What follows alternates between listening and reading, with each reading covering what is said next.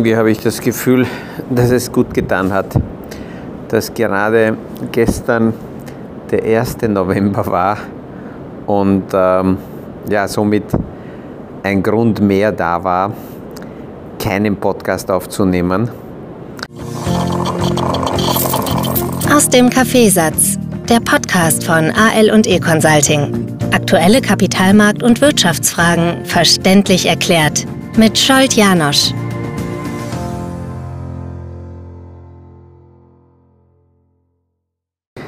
Weil vor der FED-Sitzung hätten wir viele Themen nur noch mal durchkauen können, was an sich eh schon bekannt war. Und so kann ich heute hier noch mal sitzen und bevor ich dann morgen in der Früh meinen Podcast schon wieder aus dem äh, Studio aufnehmen werde, dann wird wieder alles ganz anders klingen. Diese fantastischen Hintergrundgeräusche von den Wellen werden nicht dabei sein. Und wir werden dann schon sehen, was der Markt am zweiten Tag nach der FED-Sitzung gemacht hat. Aber es ist am ersten Tag mal nicht sehr viel passiert. Äh, wichtiger war nicht seine Entscheidung, dass er jetzt keine Zinsen hebt, sondern die Pressekonferenz und darin im Grunde drei Aussagen. Die erste Aussage, dass die Wirtschaft weiterhin stark ist, solide ist. Das war bis jetzt auch gleich. Diese Aussage hat sich nicht verändert. Man muss aber dazu sagen, das ist ein Rückblick. Das gibt uns jetzt für die Zukunft keine neue Information. Äh, die Anzahl der neu geschaffenen Jobs ist weiterhin solide, etwas schwächer, aber ist auch ein Rückblickindikator, ein Rückblick, eine Rückblickinformation gibt uns auch nichts Neues äh, nach vorne geschaut. Was aber wichtig ist, dass sich die Finanzkonditionen verändert haben und da ist er darauf auch ein bisschen eingegangen, dass die Banken restriktiver geworden sind bei der Kreditvergabe und damit helfen die Banken den Notenbankern, die Finanzkonditionen zu verschärfen. Und somit muss die Notenbank nicht mehr so aggressiv auftreten, kann also ruhig pausieren. Eigentlich konnte der J. Paul nicht das aussprechen, was viele schon ein wenig eher ahnen, dass die Zinssenkungen für, äh, Zinshebungen für das Jahr 2023 auf jeden Fall mal vorbei sind. Es könnte sogar sein, dass das aktuelle Zinsfenster auch geschlossen wird. Das wäre grundsätzlich etwas sehr Bullisches, wenn er das sagen würde, und deswegen kann er das nicht sagen. Es ist auch gut, dass er das nicht so ausspricht, weil der Markt somit eher Möglichkeiten hat, langsam das zu verarbeiten, gar nicht zu explodieren, je mehr Marktteilnehmer aufmerksam werden darauf, au, dass jetzt keine Zinshebungen mehr kommen, das wäre bullish, aber es kommt langsam mit der Zeit, dann haben die Unternehmen die Möglichkeit, die Quartalszahlen zu melden und von, von der Quartalsmeldung her, von den Gewinnen der Unternehmen her, kommt eher eine sinnvolle Abkühlung. Aus meiner Sicht ist äh, diese, diese mögliche Abkühlung sogar gut, dass die Unternehmensgewinne nicht explodieren, damit die Kurse nicht explodieren, weil wir damit keine Überhitzung haben in der Wirtschaft und sich das einpendelt. Ähm, es, ist, es ist ganz gut, wenn ein bisschen Ruhe reinkommt, wobei wir wissen, die Börse ist kein Wunschkonzert und diese Phase, wo es angenehme Ruhe gibt, ja, die, die wird nicht so bald kommen oder die hat es noch nie gegeben. Ähm, an dieser Stelle muss ich immer wieder auch auf Langzeitinvestoren eingehen. Für Langzeitinvestoren, die ihre Strategie haben, ihre Allwetterstrategie haben, die gut zusammengestellte Portfoliobausteine, die brauchen sich um mögliche Zinsschritte der Notenbanken überhaupt nicht kümmern, weil langfristig ein ausgewogenes, austariertes Portfolio sich sehr, sehr gut äh, in, in Balance hält. Äh, die kurzfristigen Entwicklungen sind speziell für junge Anleger immer wieder leider wichtig oder speziell für Anleger, die im Jahr 2020, 2021 begonnen haben, Portfolios aufzubauen. Die meisten Portfolios, die ich in die Hand bekomme, sind viel zu aggressiv. Deswegen stehen die auch unter Druck. Die haben zu viele Modeerscheinungen im Portfolio. Das Ganze ist nicht ausgewogen.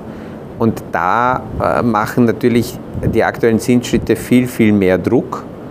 Aber da hilft nichts. Also irgendwann muss man sich dem stellen und dann, ja, mal Tabula Rasa machen. Es gibt immer mehr Podcast-Hörer, immer mehr junge Anleger, die sich auch an mich wenden und sagen, bitte können wir das einmal anschauen und sehen, äh, äh, wo müsste ich das hinjustieren, damit da mehr Ruhe reinkommt. Wer gut ausgewogene Portfolios hat, der braucht aus meiner Sicht sich keine Sorgen machen. Jeder Anleger muss aber eines natürlich akzeptieren. Wir können davon ausgehen, dass die kommenden zehn Jahre ganz anders sein werden als die vergangenen zehn Jahre, speziell die zehn Jahre nach der Finanzkrise. Wir können davon ausgehen, dass wir wesentlich mehr Volatilität, also Schwankungsbandbreite in den Märkten haben werden. Und Volatilität ist grundsätzlich gut, wenn man jetzt nicht einzelne Wellen versucht zu reiten, sondern unterschiedliche Wellen nebeneinander schaltet dann löschen sich die oder heben sich gegenseitig auf.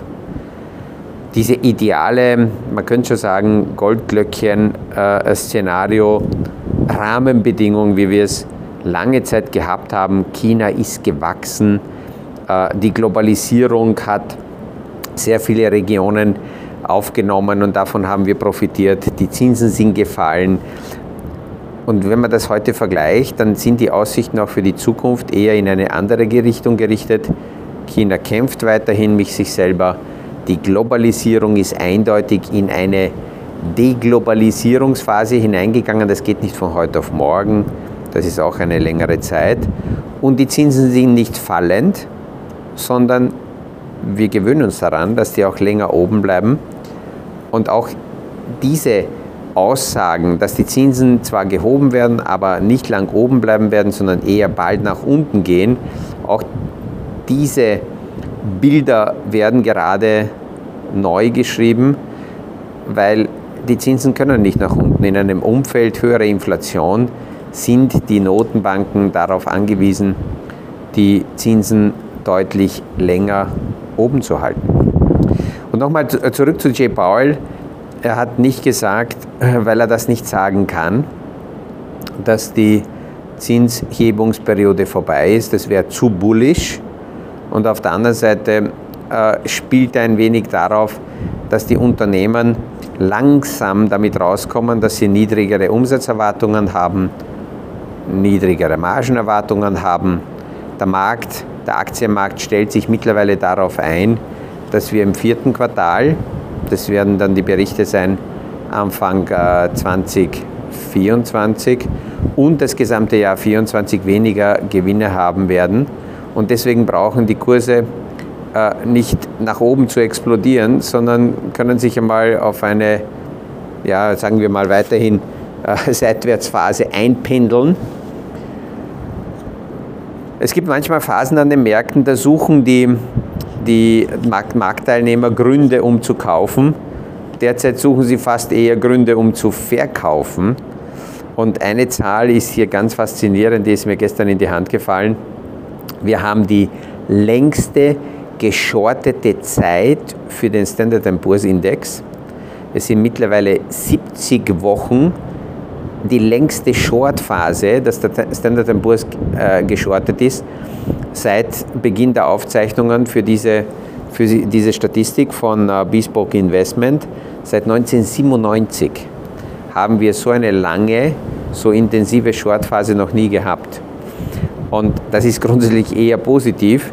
Wenn wir jetzt den November uns anschauen, dann sollten sehr viele Zahlen drehen, weil dieser Pessimismus dazu führt, dass nach der Reihe, auch wenn die Kurse nur langsam sich erholen und langsam nach oben gehen, alle, die geschortet haben, unter Druck kommen, sich eindecken müssen und damit die Kurse eher nach oben ziehen.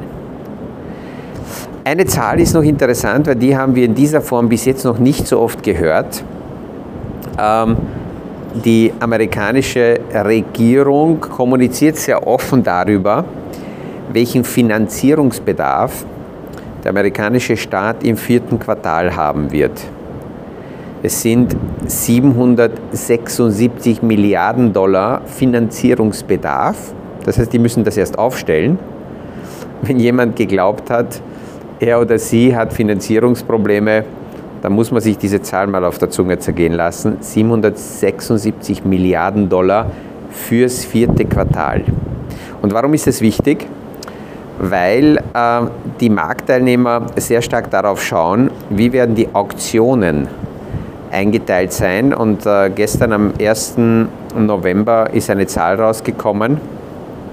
Es werden 112 Milliarden Dollar Anleihen nächste Woche von der amerikanischen Regierung begeben. Und hier wird, da taktiert ein wenig die Regierung, je nachdem wie die Stimmung an den Märkten ist, ob sie jetzt eher kürzer laufende Anleihen rausgeben oder länger laufende Anleihen. Und äh, gestern am 1. November ist bekannt gegeben worden, dass sie von diesen 112 Milliarden Dollar, das ist erwartet worden für nächste Woche, von diesen 112 Milliarden werden eher mehr kürzer laufende Anleihen begeben, also etwa äh, drei- bis fünfjährige, als langlaufende Anleihen. Warum ist das wichtig? Wenn wir haben in den vergangenen Wochen schon oft darüber gesprochen, dass bei den langlaufenden Anleihen eher Druck im Markt ist. Es sind zu wenige Käufer da. Die, die da sind, verlangen mehr Zinsen. Wenn aber jetzt noch mehr amerikanische Staatsanleihen mit langen Laufzeiten rauskommen würden, dann würde dieser Markt noch mehr austrocknen und man müsste noch mehr Zinsen zahlen, was nicht gut ist, weil dann die langlaufenden Zinsen nach oben gehen.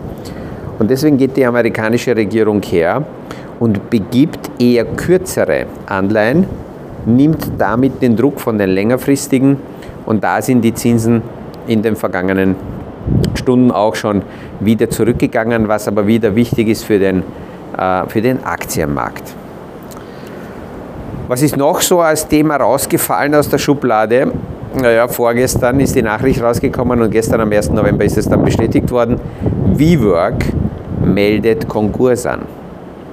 WeWork ist ein riesen ähm, weltweit tätiger Office-Betreiber, hat sehr viele Büroflächen auf, äh, gemietet und diese dann weiter vermietet.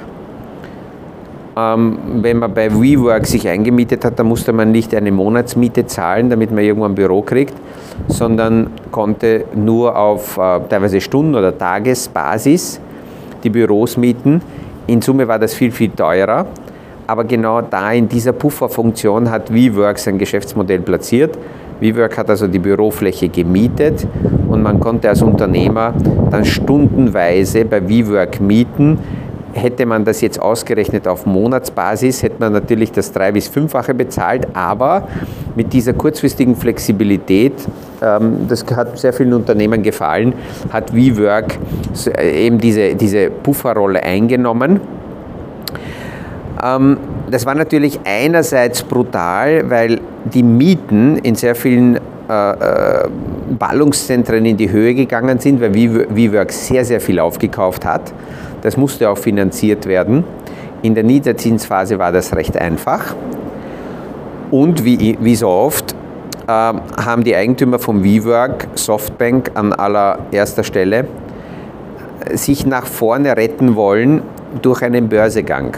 Und vielleicht können sich einige noch daran erinnern, dass WeWork in den Jahren 2020 und 2021 als Superstar gehandelt wurde. Es gab Schätzungen mit 45 Milliarden Dollar Börsenwert und äh, da hätte WeWork an die Börse gehen sollen. Das Ganze ist dann zerschellt und jetzt meldet WeWork Konkurs an.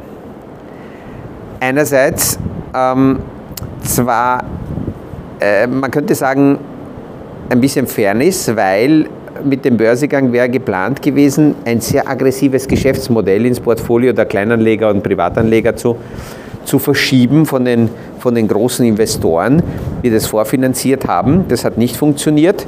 Aber auf der anderen Seite ist das natürlich im Immobilienmarkt in der jetzigen Situation auch nicht gerade rosig, weil sehr viele Immobilienentwickler und sehr viele Immobilienbetreiber WeWork als fixen Mieter eingeplant haben.